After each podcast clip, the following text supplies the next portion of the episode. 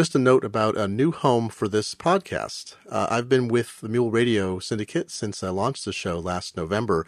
They've been terrific to work with. It's a great bunch of people, supportive and generous with their time, really helped incubate the show and helped me get it to the state it's in now. But I bought the magazine, as you may recall, an electronic periodical a few months ago and have been consolidating everything I'm doing under one roof. And so I'm bringing the podcast over to its own hosting and eventually be pulling some podcasts together for the magazine. And this will be one of them. So starting August 1st, you'll find the new disruptors at newdisrupt.org. That's newdisrupt.org.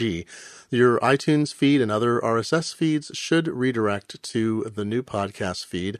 And for the foreseeable future, you can find archives in both places. But starting with the August 6th podcast, you'll find us exclusively at newdisrupt.org.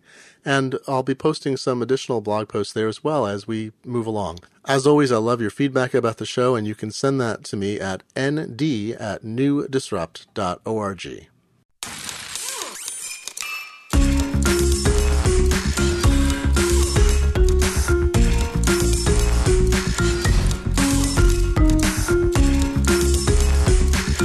Erika Moen is a cartoonist who lives in Portland, Oregon, who has many irons in many fires, as most cartoonists and illustrators must to make a living.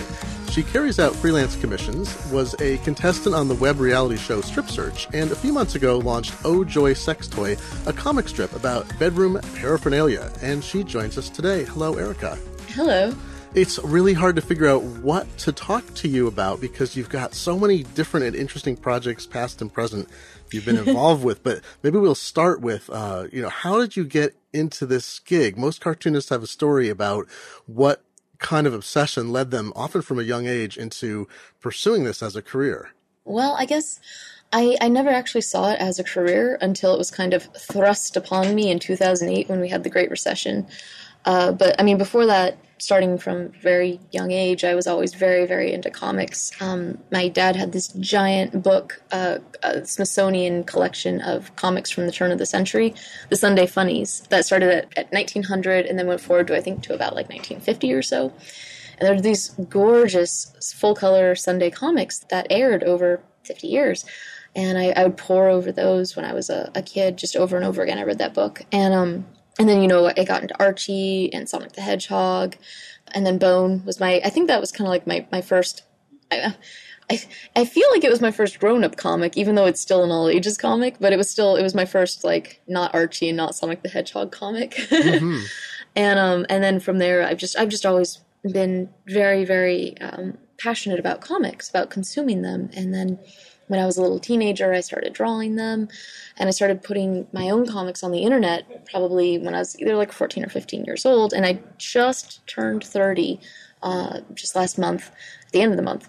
So I've been putting comics on the internet for literally half of my life. It's funny that you started with the giant collection too, because I was from the heyday. Uh, I had something like that. I don't know if I get them out of the library, and those are the heydays of uh, newspaper cartooning when papers would publish these giant, you know, full color cartoons. They'd be huge pages of stuff, and mm-hmm. then it shrunk and shrunk and shrunk, and then we have the internet, and you can publish things of any size, any shape, any color. Oh, that's so funny. I never thought like how it's come kind of full circle again. Well, you look at some of the strips, like, I mean, uh, Saturday Morning Breakfast Cereal, I had uh, Zach Weinersmith on a, a, few episodes ago, mm-hmm. and he makes, you know, sometimes he does regular panels that are short, and then sometimes he does things that are multiple feet long that you can never do in print, even in the, yeah. the best of times. Yeah. Um, oh, that's so interesting. I never thought of how, like, back in the day, it was a full page of comics and it would be like all crazy layouts, and now today we've got full screens of comics and you can do all crazy layouts. But, but you grew up when that was an option. I think that's what's interesting is that you were in a, a period of time when uh, you didn't have to make that choice. You weren't necessarily dying to be in print, or maybe you would like to be in print, but no, never occurred to me. that's so fascinating. Yeah, see, this is that. It's interesting uh, transition point where print is not seen as necessarily the desirable option because, right, there's so much cost involved to do it yourself. Although I know mm-hmm. you have also done this yourself, you have print collections out, but there's so much cost to start in print, and there's uh, there's so few opportunities, and the web is this open playground. And uh, yeah. so, so, but that's interesting. So in your teenage years, you were already posting cartoons to the internet. Did you get a response then? I mean, how did you yeah. reach people?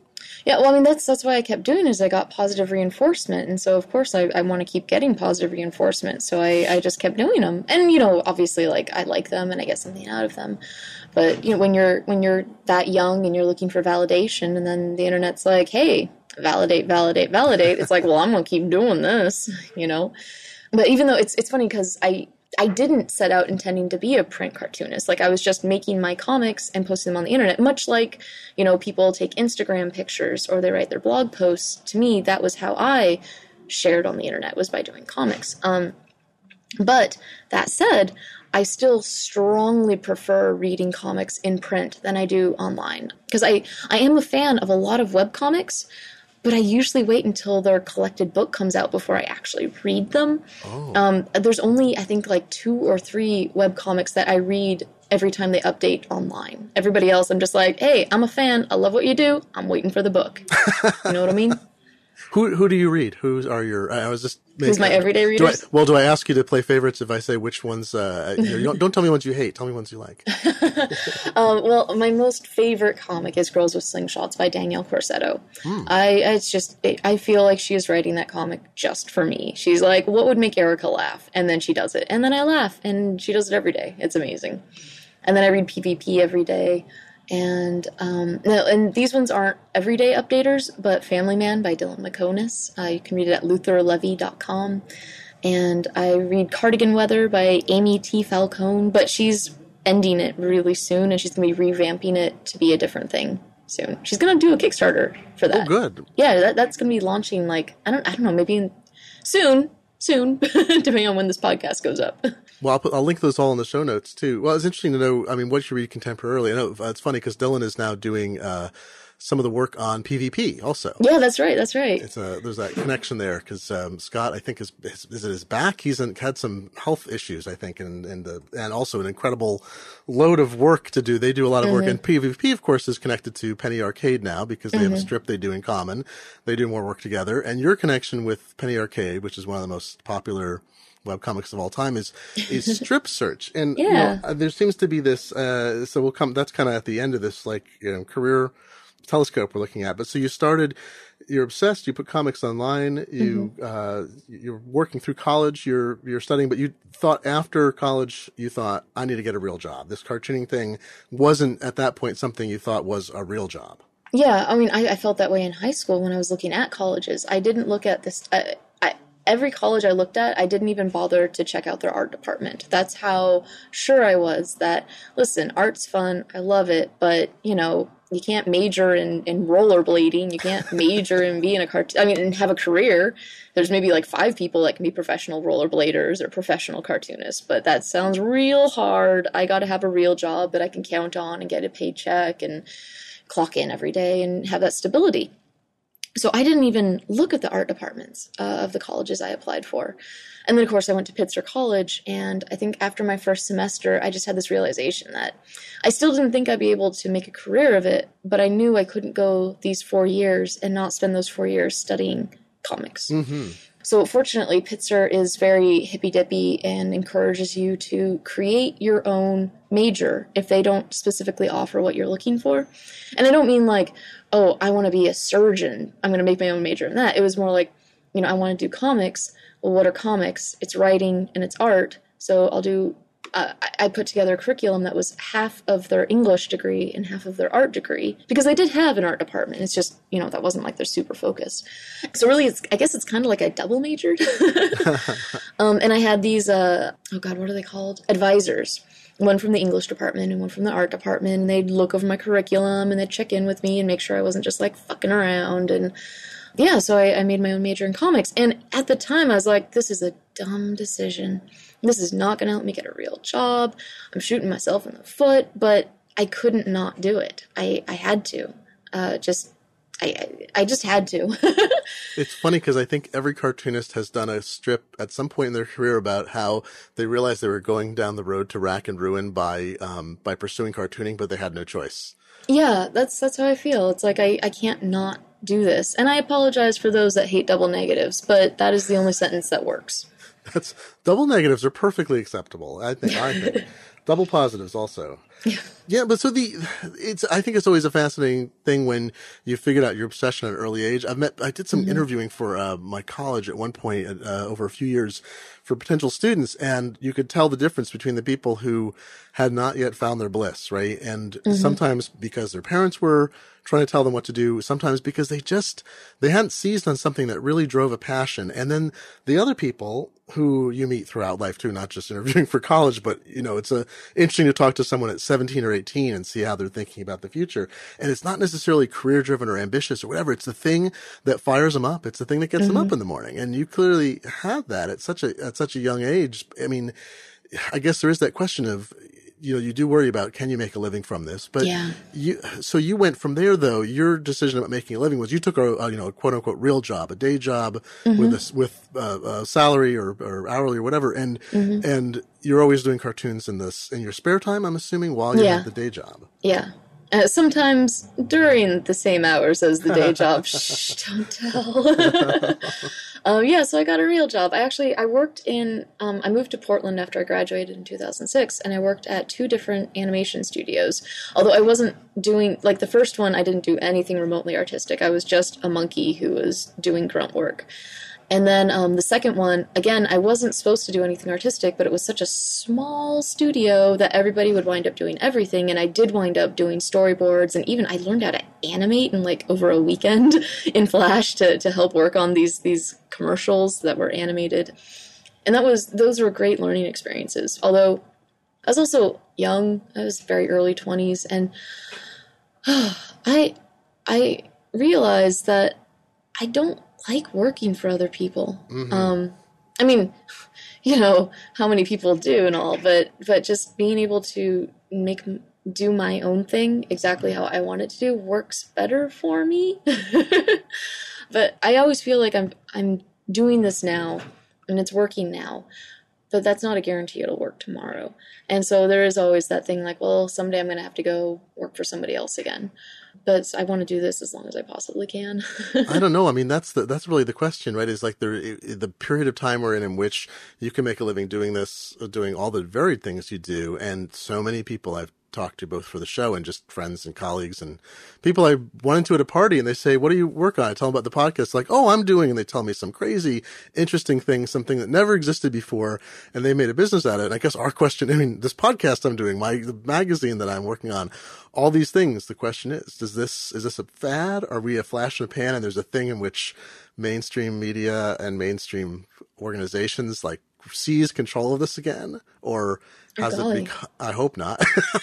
I, I don't know. Distribu- is it distributed enough? Like when you look at Kickstarter, what do you see when you when you look at Kickstarter? Do you see it as I don't have you have you done a Kickstarter campaign yet? You you haven't. No, right? I haven't. So you have so many friends who have Portland is you know hotbed yeah. of car- cartooning and Kickstarter and mm-hmm. Kickstarter cartooning. And yeah. when you look at that, do you see Kickstarter as like part of the future, or are you worried it's a a flash in the pan step? Both. Mm uh, I, I do see it as a very effective tool for enabling us, you know, independent people to make our projects happen, to fund it. I mean, they. I, I look at Kickstarter as the pre-sale system. You know, when I was, uh, I, I published both of my self-published books out of my own pocket, and I would take pre-orders, which is where you know somebody just pre-buys it, and then once it's produced, then I send it to them. Uh, and Kickstarter, I see as it's, it's just a big pre-order system. Although there's all these other little tchotchkes that are supposed to go along with it. That's the one thing I don't like about Kickstarter is that you don't you're not just raising money to produce. I'm going to use a book as an example because that's how I think. But you're not just raising money to print your book. You also have to spend that money making all these prints and patches and stickers and tchotchkes and da da da da. And like, I am not interested in that. When, but that's the culture of Kickstarters. You have yeah. to have all these little junky items. Oh, I mean, I'm sure they're nice, whatever. But when I do my Kickstarter, I don't think this will be popular, but like, I'm not gonna really offer those because those things cost money. Those things take up my time. I want to spend my time and my money making the product that I'm kickstarting. I don't want to have to make little plastic butterflies that clip to your shirt, and I, I don't know. Do you know what I mean? I well, I do. It, but the the trade off is, I I think a lot of people I've talked to also have that same like. There's there's the two camps. One is they're trying to provide the broadest possible experience to keep an audience in and they know that the mm-hmm. bigger experiences bring more money and you know there's that distribution of cash like if you offer something for a thousand dollars and you get five people doing that that's worth you know 500 people coming in at the $10 level but then there's that issue especially if you're making it all yourself. When I talked to um, Jonathan Coulton and Greg Pak, who did a Kickstarter for uh, Code Monkey Save World, their comic book derived from Jonathan's songs, and they had that attitude. They said, God, if we do, we're going to kill ourselves if we have too many tchotchkes and things. Mm-hmm. But if you talk to your friend Matt Bors, also a uh, previous guest on this podcast, uh, Matt did some stretch things about, like, I think he's going to actually fly to a couple places in the country to mm. give talks. I think that was because that was one of his levels, but there's also a lot of personalized drawing that he did. And yeah, mm-hmm. it nearly killed him. He got everything out on time, but he had to do, put an enormous amount of time in. But all of those things were extra dollars at the top. So I think there's mm-hmm. that is a really interesting range of, where you want to put your effort. And if you've already got, I don't know. I mean, I think that's, this is the big question is there are plenty of Kickstarters now. I don't think you'll be unpopular where it's like you can get a digital copy of the book or a print copy or a print copy that's signed and that's it. Like that's mm-hmm. not that unusual now. I think it was because people felt they had to give more because it was this new kind of thing and you had to entice people into uh, coming into Kickstarter, but now millions of people have pledged on it and people know mm-hmm. what it is. You don't have to sell them on the idea as much. Yeah. I mean, and I'm cool doing some extra things, but they would have to be really expensive. You know, like maybe I don't, uh, I, I don't actually do commissions anymore because I don't have time to do them. I just. Oh, that's great. Oh, so what now? What's your forms the backbone of your work then? Is it just the cartooning? Yeah. Oh, that's fantastic. I didn't realize that's fantastic. So you're even further along that curve. Your website makes it sound like you're actually further behind that curve than you are. You're being humble. Oh, oh yeah. I haven't, I haven't updated my website in, um, uh, about a year actually. So that's another sign of success. If you can't, if your website is really out of date, it means you're doing really well. Yeah. Like uh, the, the portfolio on my website, that is at least three years out of date. I haven't put up fresh artwork in about three years. Let's pause to talk about Optia, an iOS game from one of our sponsors, Bader Studios. Optia is a beautiful and intuitive puzzle game that's about reflecting light. You have a laser and one or more targets on a hexagonal grid. You need to place mirrors on the grid so that when you fire the laser, the beam passes through all the targets. The mechanics in Optia always stay simple, but the complexity increases as you go from level to level to level. There are a hundred levels in all in the main campaign, and you have to keep coming up with new solutions as the designers throw in things like one-way mirrors or mirror splits and other kinds of obstacles that make it hard to bend light and bounce it around the corner.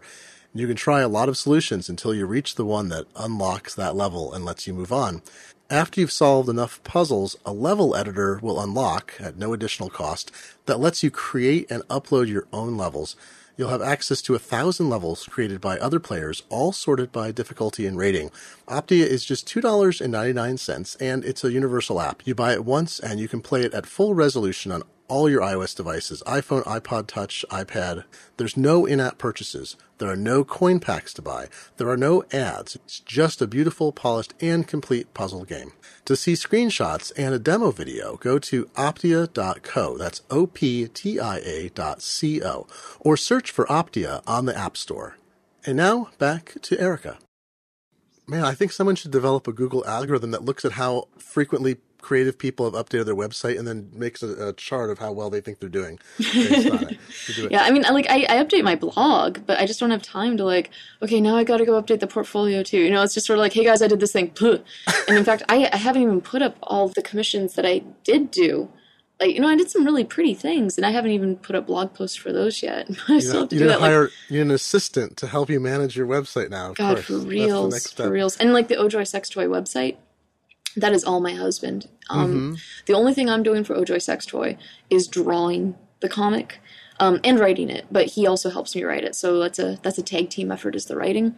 What's his what now? What's he doing full? Is he doing full time, or is he now part of your enterprise? He is both of those. Interesting. So um, he's, yeah. he's he doesn't sleep as much as he used to. No, he he works full time for his job. He's also a freelancer, mm-hmm. uh, but he's got a sweet deal with this one company. So I mean, he's basically kind of like he's on a he's on retainer with them. So he's basically employed by them, but he's still a freelancer. Do you know what I mean? I do. That's actually a sweet position to be in, as long as you can handle yeah. balance it all. But mm-hmm. you know, I'm so I got ahead of us here too. So we we were talking about you had gotten you had an actual job, and now mm. we're uh, in the current state. You've got. Oh, I'm sorry. Successful. Well, ahead. no, narr- this is a non-linear narrative. We're talking. It's it's your life. It's how we think about it. All right. Uh, so, but you came from so uh, at some point you're saying the recession hit. This also caused obviously yeah. a lot of people to uh, to suddenly. I think a ton of people I talked to, uh, you know, Kickstarter arose out of the recession, right? It started in 2009, yeah, yeah. and a lot of people I've talked to, their big career move was, you know, they either their job cut down hours, they lost a job, or all the commissions disappeared, and they mm-hmm. said, I have to do something to make a living. So now's the time to do something really, you know, disruptive in my life and change. So you at that point, you went freelance full time at that point because well, not intentionally, mm-hmm. not, um, not purposely.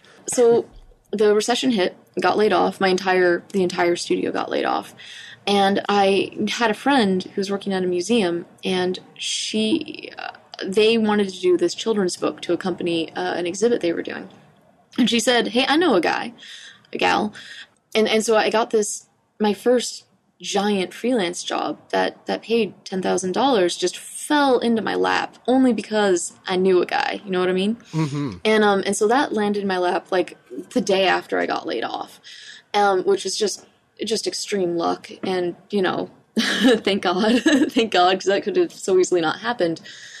And at the same time, like I was also looking for real jobs again, uh, and people always get mad at me when I say real job as opposed to what I'm doing now. But to me, a real job is you show up, you clock in, you do your hours. It's it's just it's a jobby job. And to me, that's a real job. What I do is a dream job. Mm-hmm. But anyway, so I was looking for more real jobs. And I was on unemployment and doing all that. And then like after a while, I just like I didn't have time to keep looking for these other real jobs that were, you know, like flipping burgers or whatever and I got off unemployment. Like I had, I, I was entitled to take unemployment for a year. Yeah. And about six months in, I just, I stopped taking it because I was, one, I couldn't meet the requirements for it because the requirement is you have to prove that you applied for three jobs that week or whatever number it was. And I j- didn't have time to go look for these shitty jobs that would take an hour bus ride to go get to because I don't have a car. And so I stopped taking unemployment and I just like kept getting these other freelancing jobs that would come my way. And I like I didn't set out for that. That was never my intention. I did not want to be a freelancer. I never wanted to be a freelancer. Because it sounded too dangerous. It sounded too risky. I like stability. I like knowing what I'm supposed to do. At the time, I liked having someone telling me what to do because I I was a kid. I didn't know what I was supposed to be doing. But now, I've been doing this since 2008ish, 2009ish. Yeah, 2008, I think. And I love it. This is what I like. I like waking up. I like going to my studio and I like working on my projects and doing it on my terms. And technically, you can make your own hours, but what that means is I stay until like 11 at night yeah, down yeah. at my studio. yeah, being, being, a freelancer, you set your own hours means you can take vacation whenever you want, and you never take vacation. Yeah, right. that's um, the that's the trouble. There is no having no some some people I know set up office hours for themselves to try to enforce mm-hmm. that, but it's it's a blurry thing. Uh, the, the, one of the things that was consistent across this period of, of your life, and you talk about in the final strip in the in the Dara, super girly top secret comic diary, and you did that for six years. Mm-hmm. But what's fascinating is that it was just after this period of success where you get into the to your own career, you're able to sustain it on yourself. In 2009, you stopped uh, doing this strip, and which you mm-hmm. which was the first um, uh, you're, you're, you're, something consistent in your life, and it's mm-hmm. the first book you published on your own from it. I'm curious about that transition because this obviously you had. Uh, I mean, for starters, reader, I'll put a link in the show notes, but listeners should know. I mean, this is a very, um, it's very funny, but also incredibly self-revelatory uh, work. You you expose everything about yourself in this strip. Not and, really. No, is it still? Is it all? Is it automatically? It's very censored, to, honestly. Like, is I it mean, really? Well, I only talked about the things I was comfortable talking about, and mm-hmm. the things I'm comfortable talking about are, you know, tend to be a bit more risque than what other people would publicly talk about. But no, it's it's very censored, and people don't realize it because they're like, "Oh man, she's talking about dicks. Oh man, she's talking about sexuality." And it's like, yeah, I wasn't talking about cutting my mom out of my life. I wasn't mm-hmm. talking about my crippling depression. You know, I I wasn't talking about my severe anxiety and and losing friendships like that stuff is not in there i mean i did talk about depression in the very very beginning mm-hmm. but i mm-hmm. quickly learned that like that doesn't make good reading oh, so interesting, interesting. um it, it's very censored to be honest it's funny because oh no, that's that's a very interesting uh, uh, thing to say because it doesn't come across that way. It comes across as very frank. Well, I mean, I'm starting. You it know, is I'm starting, frank. I'm starting at the end. So your last strip, I, it seems like you were much more confessional in that one than perhaps the earlier ones because you were at the end of it. You didn't have to readdress what was in it. Mm-hmm. Yeah, that very final strip, I did talk about periods of depression, but if you read the entire thing, like those periods of depression are not covered at the time. I only mm-hmm. covered them well after the fact. And it was just like a single panel saying, I got depressed again. Do you know mm-hmm. what I mean? Mm-hmm. mm-hmm. It wasn't talking about the wheres and the whys and the hows and the what I did. But you, the I think it's fun to go through the history here too, though, and see the evolution of your style. I'm always interested in how Ooh. cartoonists evolve their style from you know, one kind of thing. I mean, like Penny Arcade is a great example. Is those guys really couldn't draw, and they start. I mean, he, he, couldn't draw, and they could barely write when they started with, but they had some a compelling idea, and now it's like uh, between the two of them are an incredible team. And mm-hmm. I mean, I think they're more pronounced. There's a lot of other cartoonists where they start and they have a style and it's distinct, which is true for you. You had a distinct style, and it's very different now, I think, than yes. what it was then. But it was certainly you wouldn't say, you know, this this woman doesn't know how to draw. You'd say this is one style and it's evolved into something else. But but I think it's it's when you see that you see how people have mat- uh, are maturing over their career as opposed to um, I don't know. I mean, there are a few artists you see the they start with some incredible like almost Picasso like talent. they start at the beginning of their career, they draw perfectly. Every line is exactly where they want, and over time, it doesn't change that much because they started with this singular vision of drawing. And I don't know. I'm I, I just think the transition as your life changed, obviously. The more you did of the strip, the more you refine what you wanted to say in, in the style you wanted to say it in.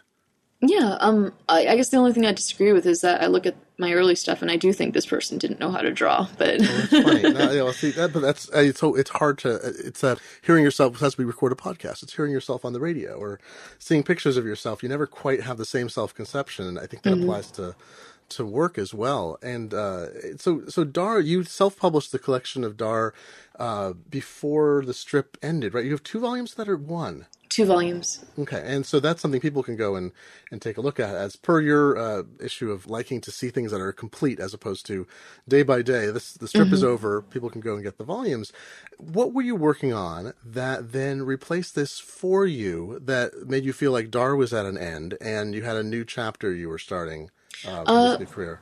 Well, actually, no. I just kind of. I mean, I did. I before I ended Dar, several months before I ended Dar, I I talked to a couple different uh, writers that I wanted to team up with and do projects with because I wanted to get as far away from autobio as I possibly could. I hmm. wanted to do something fictional and I wanted to work with a writer and I just I needed to get away from what I made a name for myself doing. Um, it was just I just had to get away from it. But those projects weren't ready to come to fruition by the time I ended.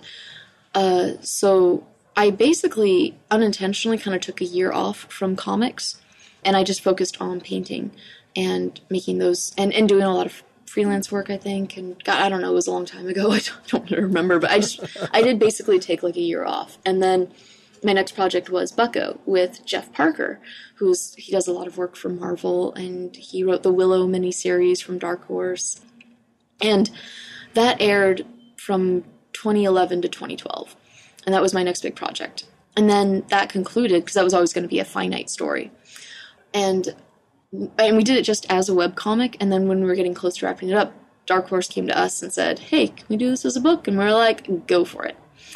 And that concluded, and I thought my next project was going to be this educational book for teenagers about how to become sexually active safely. Mm-hmm. And that is that is my great that's my magnum opus. Like that's going to be my life's work. And I spent a year when Bucko ended working on this manuscript for the first draft of this giant book that I was going to do. And then uh, I got accepted to be on the Strip Search show. And at that point, like I'd spent a year cramming away on this. I think I wrote like 38,000 words or something. And that's just the first draft. I still have two chapters to go on it.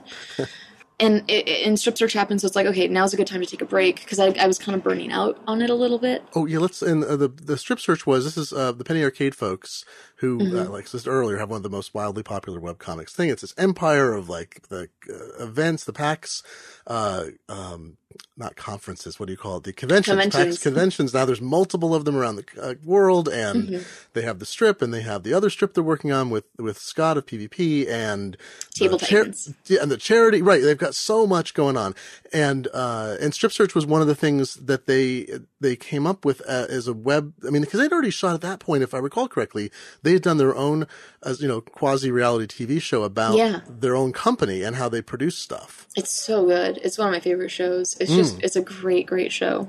And they have this huge audience of people interested in it. So Strip Search was a extension of that, right? They'd already learned stuff about doing reality TV. And the idea was they were going to do like all these reality competitions. They were going to get a bunch of cartoonists and winnow people down and, and put you through challenges and all that. So you got, uh, you got accepted into that. What Yeah. was that process like when you were on the show?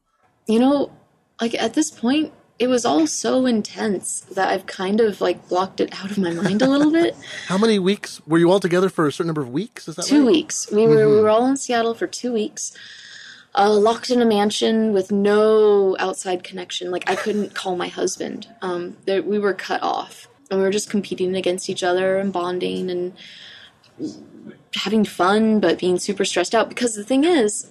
None of us knew what kind of TV show this was going to be. Mm-hmm. We all know what reality TV is and how they edit you to make you a villain. And so all of us went in there with the knowledge that like I'm probably going to look like a giant jerk on the internet. This I mean, I like to think that they won't do that, but you know, they've got the power. This that, and that's what reality TV is. In fact, Penny Arcade, I don't think they were expecting us to be as nice and communal as we all the contestants wound up being. I think they were expecting a drama show as well, but you know, that's not the kind of people that showed up and they chose not to edit it that way. So so thank God, right?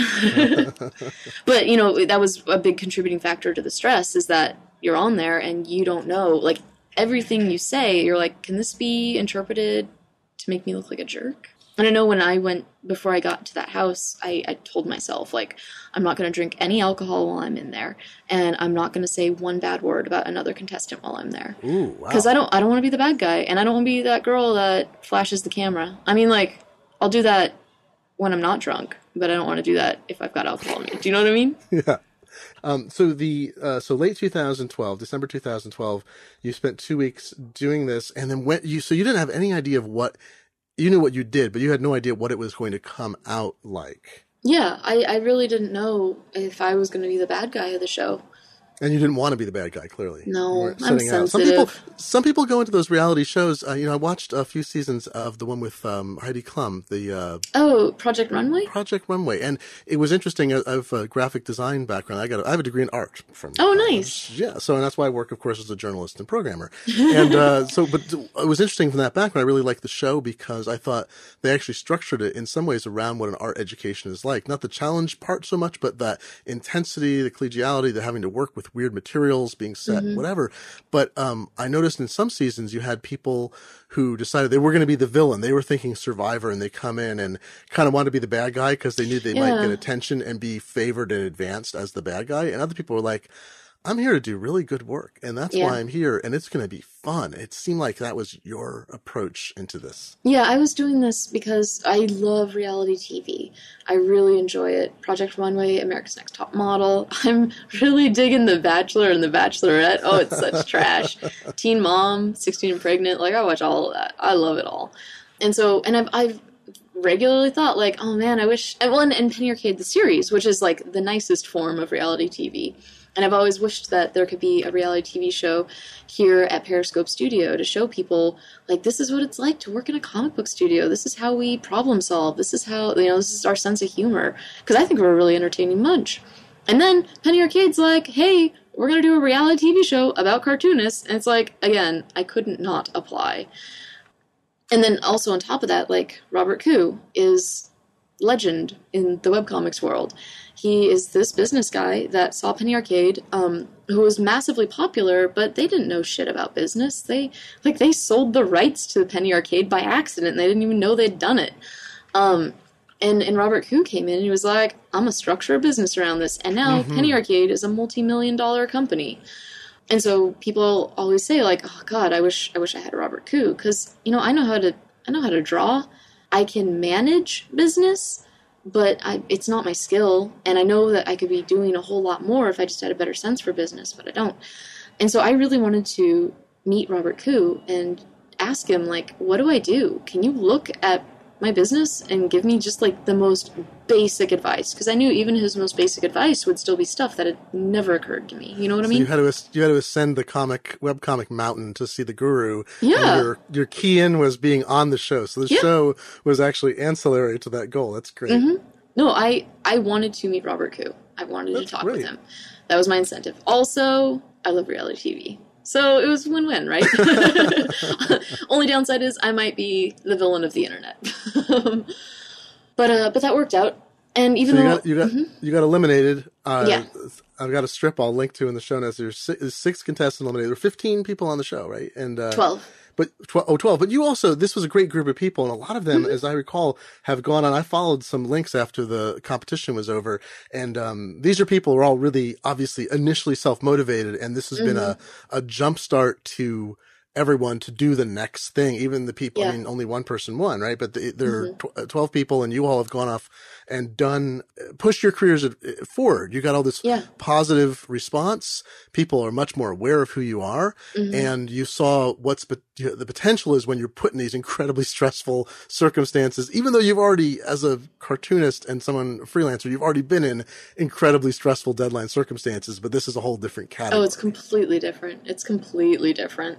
But th- so you met with Robert Khoo. You have this strip in which you talk about Yeah. meeting with him too, and and that led to this uh, another venture you're involved with. I, I wanted to sort of sidebar for a second and talk about. You mentioned Periscope Studio for a minute. A lot of folks I've talked to on the podcast um, work in collaborative environments, and usually it's not like a company structure. Like not there's um uh, I don't know. It's not like there's 15 people in a company and you all like we talked about before, you're not punching a card and getting a paycheck, uh, even though sometimes there's small companies involved. But I talk to a lot of people who, uh, I don't know this even before I interview them, have a collaborative space. Some of them have started it. Some of them work in like artist loft spaces in which there's tons of people doing interesting things. Um, Max Temkin, the fellow who's uh, one of the movers behind Cards Against Humanity, um, he starts a new business every time he has a project. Whoever he's working with, interested in working with, they basically start a new company and work together on it. And this kind of collaboration seems to have a really strong overlap with this disintermediation, this reaching your audience directly thing. And, and Periscope Studio,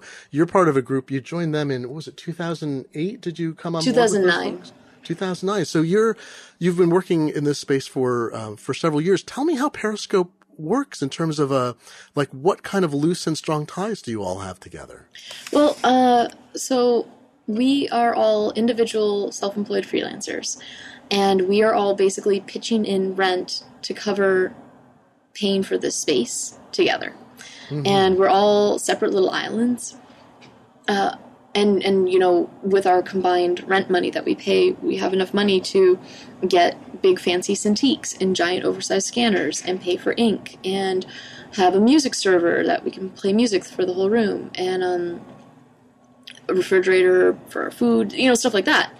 Um, but then, if a giant job comes in from a company, uh, you know, to get there's some very well known companies that have come to Periscope and been like, we want you guys to storyboard a commercial for us. Mm-hmm. Um, and that's happened multiple times. And at or, or to do an instruction manual for their employees in comic form instead of written form so that they'll know how to, you know, work at the company. And at that point, whoever is available, you know, people say like, "Oh, I'm free, I'm free. I want I would like a bucket load of money." And then um, people somebody is the project leader and delegates for the team, and they all work together as a team, and then they get paid. Uh, and then of course we all break back down into our little islands again. So it's sort fantastic. of like yeah, it's it's sort of like Voltron. You know, we're all our own individual little robot cars, but then if we need to, we join together into the one great big robot, super robot car. It- so It's been a while since I watched Transformers. It's a well it's, it's a it- you're an anarchy right you're, you're a collaborative that has uh, because you agree to someone being the project head there's not a boss who assigns stuff out Yeah, Yeah, I mean, because like nobody really wants to be the project head though. So whoever Yeah, is like, I will take point on this, you're like, oh, thank God. They're the philosopher king, the person who's least wants to serve. They have their. you can actually vote people. I'm sorry you don't want to do it, but it's your job now. We all voted. You've got to you got to handle No, the billing. we we can't vote to make somebody do something, but um, There's that's the definition of anarchy. There you go. But that, that's fantastic. So you uh, do you all collaborate on other stuff at times too? So if you're working on something, you go, good God, I need uh, someone to do InDesign work. Hey, Mm-hmm. David, you're over there. Can you, you know, you're an expert in this. Would and hire that person Yeah. to work with you? Yep, yep, that happens all the time. And we um we also have an intern program.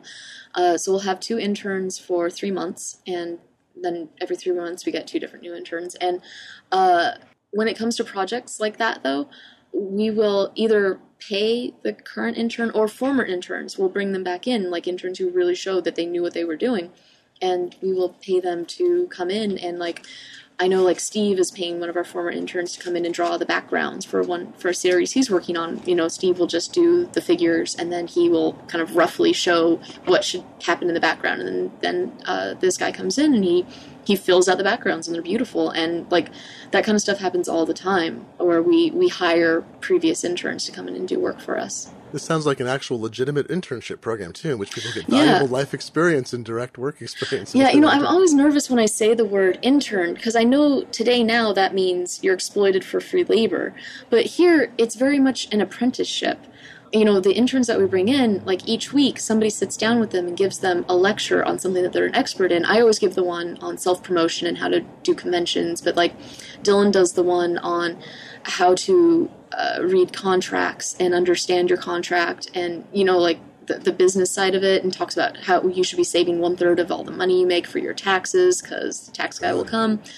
And then you know somebody gives an inking lecture and and like and also like we sit down and we go over their work with them, and they're given assignments like hey you know draw this script for it, it's it, it's very much like an apprenticeship and we're working very much one on one with them. And in exchange they get us coffee. They scan our stuff. But if you have if you do need them to like flat for you or pencil for you then they get paid. Do you know what i mean mm-hmm.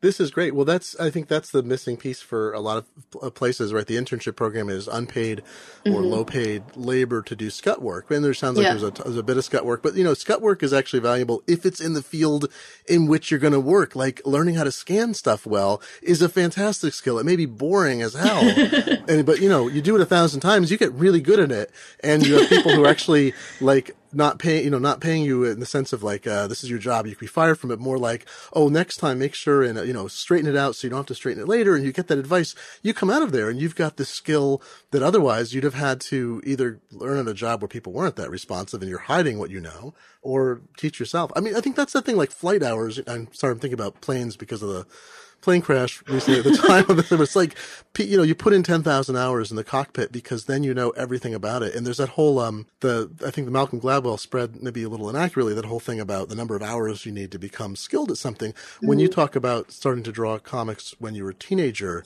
it's, if you start as anything as an adult, you have such an upward battle to fight where you're learning things that Yeah. you know just require that kind of commitment and effort. And anything you've started and have been obsessed with when you're younger. So i think the internship the thing you talk about there getting people while they're ostensibly younger too especially where they can put in where you are asking them to do something they wouldn't necessarily do repetitively uh, you know that's actually a benefit for them too.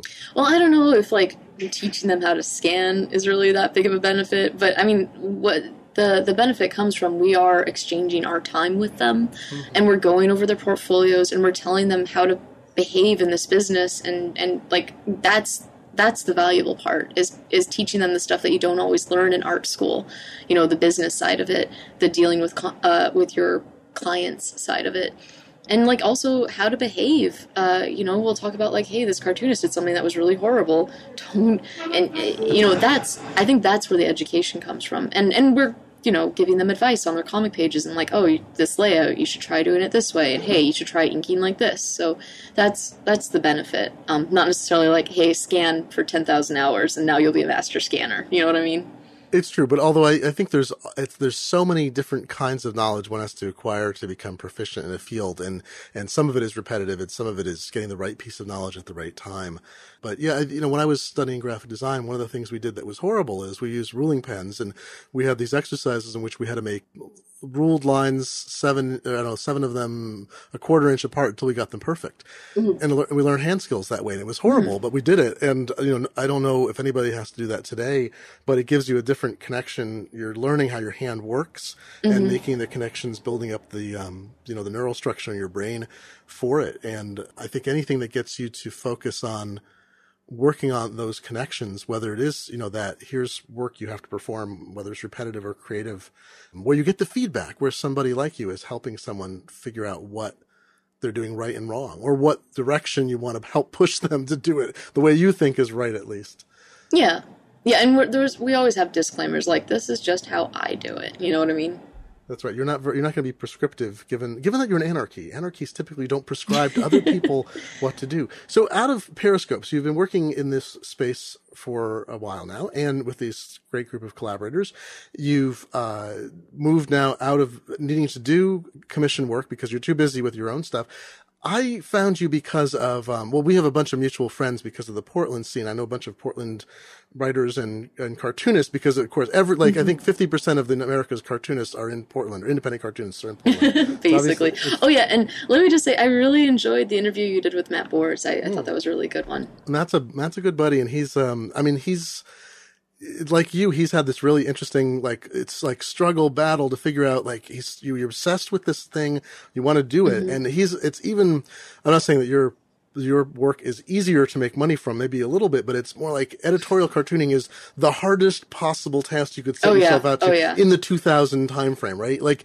in Absolutely. 1980, he probably could have gotten a staff job, even with this style, either Village Voice mm-hmm. style paper or, or a mainstream paper if they wanted someone edgier. But it's like, yeah, yeah 2003, you can just start as an editorial cartoonist, you poor bastard. But I know, right? but he has this wonderful arc. He has a wonderful narrative of his life already, is where he's the, the heights he's reached and, and is continuing to, you know, the point we're at now, I talked about with him, I think this is a, applicable to you as well, is that there's enough of an audience on the internet willing to pay yeah. for certain things now, finally, yeah. that you can have a tiny fraction of a really huge audience and it winds up being enough money to do something with.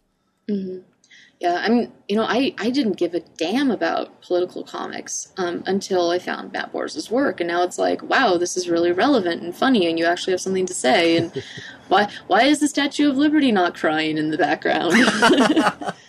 I was just reading uh, Kelly today in the Onion so the latest venture you have, so this is all of your whole life has culminated in this one thing. No, I'm sorry, I'm trying to create mm-hmm. a false narrative as people who tr- tell stories do. but um, I found you through, uh, I think through Matt in this new uh, project you oh, have. Oh, really? Uh, yeah, an Ojoy sex toy, and I love it. And I told you I was embarrassing you in you. email because there's a one. I think you're a fantastic artist. I really like your work. Aww. And oh, well, and uh, and then I realized not long after that that you'd just been in Mac Macworld. At Macworld magazine, the print edition had uh, I was like, why do I know this person? Like, oh, wait, I recognize that hair and that studio. It's so Macworld had focused on you as someone using, you know, digital tools. They were looking at different kinds of, um, you know, professions, mm-hmm. writing and other creative professions, music and so forth. Uh, so suddenly you're everywhere. Like everywhere I look, it's like, there's Erika Moen everywhere. But so, you know, what's funny is I never even got a copy of that magazine. Oh, I had to ask one of my readers to scan it in for I don't me, think it's online. It's like, otherwise I wouldn't get to see it's it. crazy. print only feature. What decade are we living in?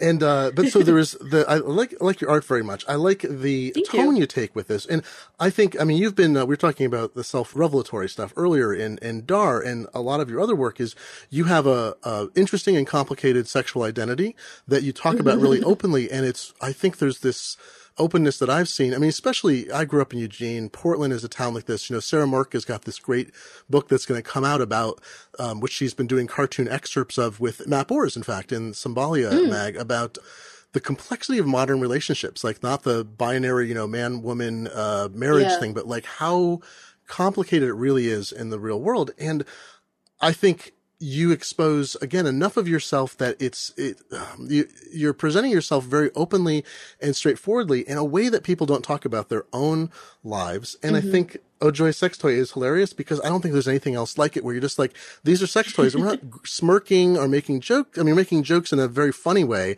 but it's not mm-hmm. this, I don't know, this purient thing. Like I come back to this. I'm not punching down. Yeah, well, that's right. It's a supportive uh, thing about. You may or may not like this, but here's this thing. There's this issue of purience. I keep coming back to where like purience is where there's something like skanky or slimy or whatever. It's like it's this sort of the back alley sex thing. Mm-hmm as opposed to frank acceptance of it. And I think Joy Sex Toy is is just a totally frank acceptance. Sometimes I look at it and I'm like, mm-hmm. I don't know if I'm prepared for this, but I think I should be. really? Well, yeah, because I'm, you know, I'm a pretty white bread, middle class, Eugene raised guy. So, and Eugene, come raised, being raised in Eugene means you were experienced, you saw every aspect of everyone's sexuality, even when you didn't want to, because it's Eugene. Yeah. so I get from from that point, but it challenges me a little bit, I think, in a positive way, because it means that I have to, whenever I see something, I go like, oh, I don't know, I have to step back and say, well, what's my reaction to that? Why, you know, is it, is it am I channeling what I think a societal reaction is? It is it my super ego acting in overdrive, or is this actually how I feel about something? Like, is it my legitimate reaction? But oh well, I'm so surprised because I feel like Joy Sex Toy has been pretty tame. It probably well, that's a, you live in Portland, so that's the. well, it, it is, but it's always. I think it's the like. Wait, wait. I'm so curious now. You don't have to include this in the interview, but like, what, what, which comics put you outside your comfort well, let me zone? well, now I have to go back and look through. But it's more the it's the sense of like the uh, you know, there's an internal battle. Like I feel like a pretty open person and a non-judgmental person mm-hmm. about everything. Like I think any con- uh, consenting adults and people being honest with each other mm-hmm. can do whatever they want, right? And um, which makes me, I guess, libertarian in that one area. I think it's the like libertarian. it's like do what you want as long as no one is harmed, and you know I'm not going to judge. Mm-hmm. But I think there's times I'm like, oh my god, I'm actually looking at this thing that when I was growing up I would never see. I would never see the toy or see it discussed. Mm-hmm. And you bring you and the collaborators you have on the strip too. I know it's kind of I like the fact that you bring in other people to do, to draw or to you interview mm-hmm. and so forth. You'd never see this before. So I have to, I'm confronting the fact that I'm seeing something that is being celebrated or discussed just in an open fashion that I, I, some part of me is like, oh wait, should that actually be shown in public? you know, and you, and it's like, I'm not, cons- I'm not conservative, but there's some, you know, I think it is that super ego thing. There's the thing that part of you that tries to make, that forms opinions based on the context of the society in which you live. And I sometimes find mm-hmm. myself in struggle between those and have to say, am I reacting to this or am I reacting to what I think my reaction should be? I see. I see. I don't know. I think that's yeah, well, part I mean, of maturity is figuring out the two of the. I mean, I'm in my 40s and I'm still figuring out the difference between those two things. Well, I mean, for me, when I was growing up, my my sex education was very negative, and I'm making the comics that I wish I could have seen when I was young and learning about this stuff. I I wish I could have had these graphic. Uh, illustrations and i don't mean graphic in like ew i mean graphic as in like this is a pictorial of how this works kind of graphic uh, illustrations explaining like this is how these sex toys work. This is how this stuff fits into your body. This is the dynamics of and mechanics of how this stuff functions and this is why it could possibly feel good for you. And so i'm just i'm making the stuff that i needed when i was younger Let's take a break from talking about sex toys to talk about NiteTime Toys, one of this week's sponsors who has a coupon for listeners of the new Disruptors. NiteTime Toys has the lowest prices on adult toys, games, and accessories. You can find the things that Erika talks about in this episode at their site they have discrete shipping and billing, so you won't see their name appear on the box or on your charge card. And there's free shipping for orders of $50 or more and a flat rate of $3.99 for smaller orders. Now, if you'd like to take advantage of the code they're offering to new Disruptors subscribers, enter Disruptors and you get 15% off everything on the site through August 16th, 2013. Go to nitetimetoys.com, N-I-T-E, timetoys.com and enter Disruptors. If you like them on Facebook or follow them on Twitter, you can get exclusive offers. And they have a sexpert available to chat from 9 a.m. to 9 p.m. Eastern for all your questions about sexual health and toys. You don't have to make an uninformed decision about something you want to buy. You can just ask a question or get more information about any topic that you need details on. That's nitetimetoys.com. Disruptors is the code. And now back to Erika well, there's an acceptance that it's okay to actually enjoy yourself and have pleasure. Yeah. Which is such a counter narrative to culture. I mean, not all culture, but you know, the man, mainstream media pushes back against the notion that pleasure is acceptable except in very limited constraints, and that mm-hmm. uh, certain kinds of pleasure are, you know, either evil, bad, sinful, and so forth. And we're at this mm-hmm. huge cultural divide right now. And I think that this is our coastal thing. Like I'm in Seattle, you're in Portland. Um, you know, I grew up, like I grew up in Eugene. There's um, the Northwest in particular, even with very strong conservative, uh, you know, Eugene was an island in the middle of conservative Oregon, just like Portland is, and just like uh, mm-hmm. Seattle largely is. Is that there's always forces that are saying uh, you shouldn't actually explore your sexuality. Yeah, you know, and it's sad. I mean, it especially applies to to women. Um, I because you never hear about dudes who haven't masturbated at the age of eighteen, and yet so many girls have not touched themselves down there uh, in their late teens, in their early 20s. I remember when I was in college, my roommate had never masturbated, even though she had a very active sex life with her boyfriend. And I think for a lot of women, it's just like sex is a penis going in your vagina, mm-hmm. and that's it. And um, and so with my comic, I'm trying to show, like, hey guys, you can do a lot there's there's a lot of stuff you can do, and not everything is going to work for everybody. And and I got a disclaimer: not everybody has a sex drive, and that's totally fine. Like that's natural too. You don't have to be driven by sex. Yeah, that's the new thing, isn't it? Too is I kind of love this. Is that sort of the asexual or non-sexual? There's mm-hmm. like coming out for people who are like, you know, I don't really have a sexuality, and I'm I'm fascinated that that's such a um, it's so hard for people mm-hmm. in that situation to come out. You're like, good God, how many different things do people have to come out about? And this is certainly one. I know, them. right? Yeah, but it's but yeah. it's fun. But it's fun. That's the embrace. I think the this is always that battle that we're facing in culture right now too. Is that it's the embrace of that. you can't be intolerant about tolerance, right? If it, intolerant, intolerance is always the wrong word because tolerance implies that you're allowing someone else to have behavior. That it's just mm-hmm. acceptance is that you accept that you have one set mm-hmm. in there and the forces of, you know, repression are always trying to define a course that's correct. They're trying to draw a box around something and say this is the only thing that's acceptable, and everybody else is a, a, is deviant and bad, and they need to address the problems they have in themselves. Which is always funny when people talk about, you know, you're you're biased against me, you're bigoted against me because you won't support the fact that I don't think that people of the same gender should uh, marry. I'm like, no, that's the definition of bigotry. You are a bigot because you're trying to prevent people from making choices rather than enable so people. Funny. You know, it's like uh, there's I don't know, there's a conflict there. I think that it's ironic. Uh, it is hilarious and tragic tragic hilarious. But the strip, so the I think so. There's a lot to celebrate in Ojoy Sex Toy, but there's also this great business side too, right? Is that this is uh, this came out of Strip Search as uh, something you launched mm. afterwards, mm. and you're taking Robert Khoo's advice, and it's a yeah. and um, it's not just a strip; it's actually you've got a commerce component to it as well. Mm-hmm. Was did you think of it that way? Did you want to launch something that was a comic that had you know that like a back end side of it uh, is perfect for this strip. Sorry, a back end side which like a commerce engine that or or a commerce connection with it. Well, I mean, obviously, when you're when you're doing a comic, like you want to make an income from it. But this was the first comic I've had that actually just kind of already had a built-in merchandise section from the get-go you know, I didn't have to wait for a year to, to collect everything into a book and sell that like I did Dar. It's like, hey, no, this toy I'm reviewing, you can go buy that, and I can actually get a cut of the profit if you click on my affiliate link. um, and you've done partnerships with companies too, so it's not just like Amazon yeah. or, or Good Vibes or whoever. It's you've got people coming and actively get, sending you gear and mm-hmm. offering discounts too. Yeah, no, I don't think I'll ever have to buy another sex toy. People are just sending them to me. It's nuts. Your recycling bin is going to be fascinating. I know, right? but yeah, so so Ojoy Sex Toy is kind of a mutation of my magnum opus book for teenagers about how to become sexually active mm-hmm. safely, because mm-hmm. that book was going to be done in the same style. It's just it was going to be a focus more on educational aspects as opposed to just like these are toys. But I'm gonna get more sex ed into Ojoy Sex Toy as time goes on. It's just it's easier to do toy reviews because I can just be like, this fits in like this, and this is what I thought about it. Bam. But education, I got to make sure I get that information right, and like, oh yeah.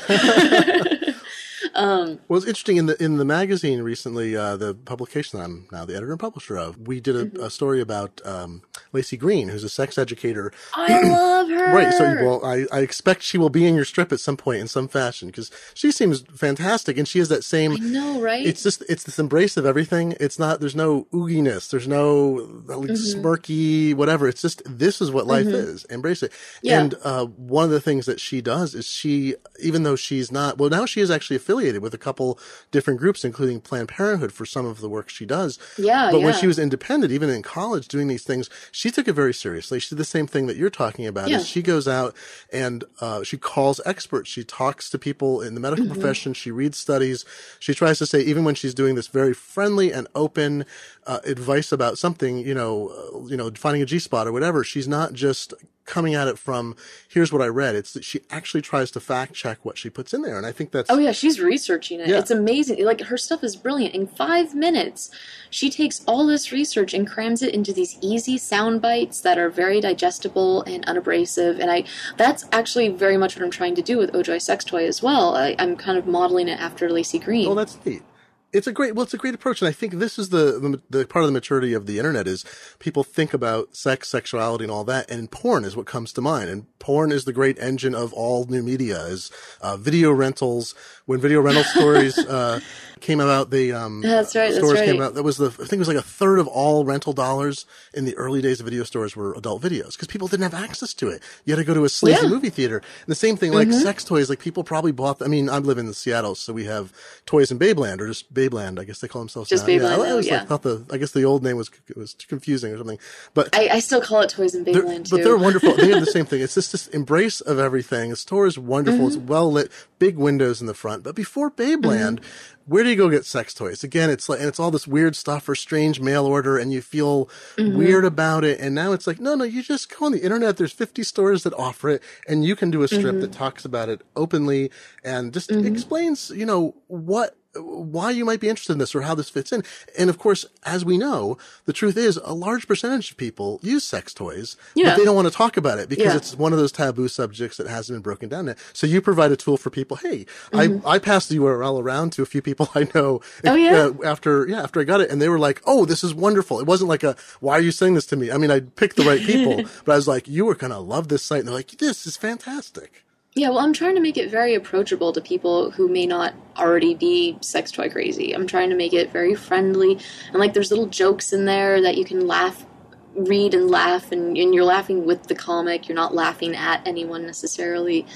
And I'm also trying to show that like I'm married, I, I have a husband, a partner, and together we use sex toys because there's this this conception about well, you know, if, if you've got a partner, then you guys need to just pleasure each other. And it's all about, you know, just that penis going in that vagina and, and that's that's it. And if you have to bring a toy in, well like something's wrong. And it's like, no, like you're the way you make each other feel sexually uh, is limitless. And there's more than just your body parts going against each other. You can put include this vibrating thing. You can put this thing in your butt while you fuck your partner, and like it's really fun. And it- as long as you guys are uh, making each other feel good, and if it's helping you guys have orgasms, like why on earth would that be considered like a second place prize? That that that's the gold ribbon. That is the prize. You're winning. You know what I mean? it's it's still i think there's i think there's that it's that voice inside you know and a lot of folks i've talked to who come from uh,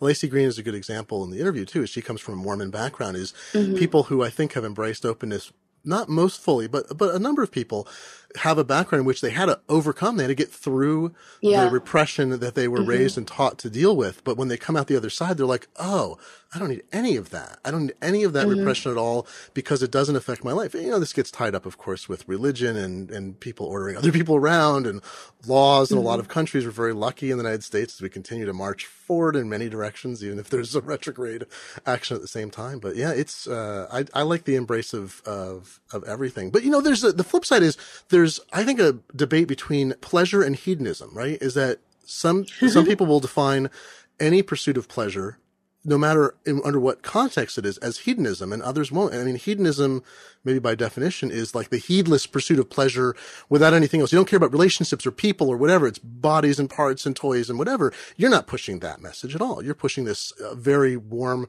relationship or, or affection or partnership oriented thing. Well, I mean, I'm not.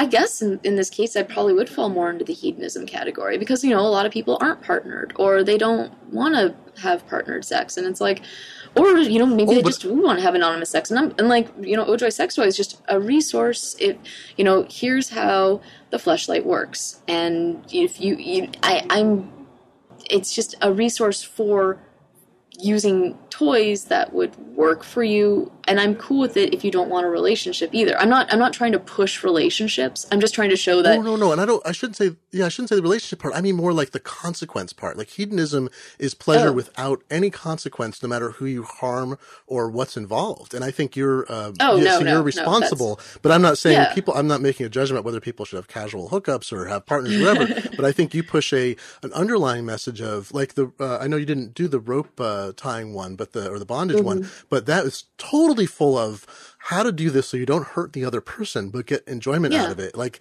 that's that you know it's not the yeah screw that other person. I tie the knot tight. You know it's i think Yeah, no, all no. of these strips underlie us like uh, uh caring consent and participation which which is not i would say is not the you know hedonism is seen as this thing it's always presented by the religious right. Like any pursuit of pleasure is you don't care about anybody there's no rules we're in this postmodernistic world in which there's no ethics or interests. Like no no no it does not have to be that way no and i just want to say that the the rope bondage tutorial comic was by lucy bellwood who is just an incredibly talented lady i love her comics and people should go google lucy bellwood and um read her stuff It's well, it's great. I mean, this ties back to that whole collaboration. Is that this is your venture, but you've brought in other people. I know sometimes when you've been busy, or sometimes just as a guest artist, and it's this is such a new, interesting thing. What is the future of it? Have you given thought to like? Do you have a? Do you want to produce books from it? Is there a Kickstarter Oh, yeah, project yeah. in the future? What What's the future of it? Oh, the answer is yes to everything you just Good, said. good. I just launched at the very end of April, and I'm going to give it about a year. So next April, I'll have one year's worth of strips, and I want to collect those all into a book. And I do intend to kickstart it, and I'm paying my contributors, so they do get paid. So I have the right, a non-exclusive right, to release their work on my website. On my syndicated sites, because like Bitch Magazine, I have a syndication thing with them, and to publish it in my book. And then when I kickstart it, one of my goals is to earn enough money that I can pay them a better rate than what I'm paying them right now. Oh, that's wonderful. That's wonderful. I've got a similar thing in the works for the magazine where I want to do a print edition of this electronic only publication, and my goal is to pay contributors more. I have non-exclusive rights, Mm. Yeah. like you do, but non-exclusive Yeah, yeah. rights are a uh, that's a way to avoid having to sign more contracts to do things, but it shouldn't be a reason to not pay people more when the rising tide floats boats. It's cool. oh yeah, no, and I I do have contracts written up so that they agree that I that this is the non-exclusive thing. Da, da, da. Good, good. But um, but and you know, I, I really believe in, in compensating people, and I know I'm paying basically the same rate as some other companies, but it's not much. It's not great. I want to pay them more, but I don't have that kind of budget. But yeah, so if they can wait out a year, I'll, pay them Can more. I ask about? I know that you, you probably don't want to give out specific numbers, of course, but are you happy with how it's? You know, you've been in the first few months here. Are you? Uh, you said you launched it in May, and how has it performed for you? Do you feel like this is a good direction in terms of you know both both ads and some sponsorship like situations, and you've got these affiliate connections? Is it doing what you thought it would do? Uh, it is. I it, it is making me an income. Um, I wouldn't say it's an income that I could, you know, just live on necessarily. Mm-hmm. You know, my my husband does work full time, and that uh, if he didn't, I don't think I'd be able to do this full time either. If you get what I'm saying, we're looking for a way to make it grow so that it could be a full income. Oh, You know what I mean? Yeah, the Ojoy sex toy empire. So, like Penny Arcade Yeah. making video games, you'll obviously have to be making your own sex toys at some point too. Well, we've talked about that, like buying some at wholesale and selling them in my store, but I'm not. I'm not sure. I don't know. you know 3d printing my- and design you're going to wind up you're going to wind up kickstarting something that you because the thing it's interesting you're going to be an expert in this beyond most people who don't work at some place like babeland you're going to become an expert in sex toys at a, just at this you know a fundamental level you will learn what is missing where the gaps are in the sex toy industry what needs to be created. And I'm, you know you're laughing but you know it's true. It's like in a year you're going to be, going to be telling me yeah well we've got this kickstarter for the, the Erika Moen moan device or whatever. It's going to be something that fits that you have not found. There's a, you know there's a need for you hear from readers you see the devices. Well, you know what's funny is I'm actually a very vanilla lady. I, I don't need super fancy things, and like my my staples that I've got, like I've got my Hitachi wand. That's that's great. I've got I've got my Njoy butt plugs. those are awesome. I don't really need much more. Oh, and I've got my my VixSkin dildo. Like, oh, love that. Um, and that, that kind of covers me. I'm sated with those. So the fact that we're doing these sex toy reviews and they're sending us these crazy things that I would never try, honestly. I would never try them on my own. But it's been sent to me. I got to do a review. And it's forcing me to try new things. Mm-hmm. I don't. It's been fun. Well, and also I know this is the this, this is the collaborator thing though too. Is you have other people who are bringing back information about about specific toys as well. But I I do think like even not from your own experience, you're going to be getting more and more feedback the more this the the site grows from readers who are going to say, does anything do this? Or I tried this and I tried this. I don't like that. Is there something that does? And you're like, huh? Maybe there is a market opportunity. My ultimate goal is to have a company contact me and, and have like an Erika endorsed with my artwork Oh, sex toy. that's even easier. Like I want my Yeah, art yeah. on a sex toy box. Uh, that's my ultimate goal. And Seems like a very reasonable goal. and okay, mind you, I don't actually want this to happen, but I would like to be asked by the fleshlight people to to have the Erika Moen fleshlight. And I couldn't actually do that. That's a little step too far for me, but I would like to be asked. If asked, I will not serve. But yes, it's always it's always nice to be asked. Uh, it's all about consent and being asked, as we know. Um, well, Erika, thank you for talking about your your past and your present and the future. Is, I think, I try to uh, talk to folks who have so much enthusiasm and energy for what they do because I think you've shown how it's not it's not this you know giant uh, wall of adversity to overcome in the sense of you always knew what you wanted to do. I know there's parts of your life that you had to get through and overcome, but you've reached a point here in your career, I think, where um, you're doing exactly what you want to do. It's yeah, fantastic. I, I can't believe. I feel like it'll end any minute now. It's just it's too good to be true. You know what I mean? That's what keeps us hungry. you gotta you gotta keep working at it and uh, and always. But you've got. I mean, that's I think again we talked earlier on is that you've got a, a number of different things that you can do and that you do do, and between all of that, that gives you the flexibility. If things change, you're I think prepared for you know shifts. I hope so. I think so. Well, thanks for being on the podcast. oh, thank you so much for having me. It was a pleasure. The New Disruptors is a production of The Magazine, an electronic periodical for curious people with a technical bent that produces five feature articles every two weeks for two bucks a month. Visit the-magazine.org slash free to read some previous articles and sign up for a free seven-day trial. Detailed show notes are found at newdisrupt.org. That's N-E-W-D-I-S-R-U-P-T dot O-R-G, where you can also find our back catalog and subscribe to the podcast via our RSS feed in your favorite podcasting application. You can also listen to episodes on the webpage or download them directly. If you have the time, please review us on iTunes. It helps other listeners find us. If you have comments, questions, or criticisms, click the contact link on our webpage or email us at nd at newdisrupt.org. Would you like to sponsor this show?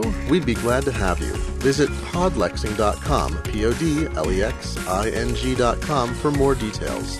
Our theme music is by Jeff Tolbert, who you'll find at jefftolbert.com, and our audio engineer is Michael Warner. I'm your host, Glenn Fleishman. Please join us again next time. Thanks for listening.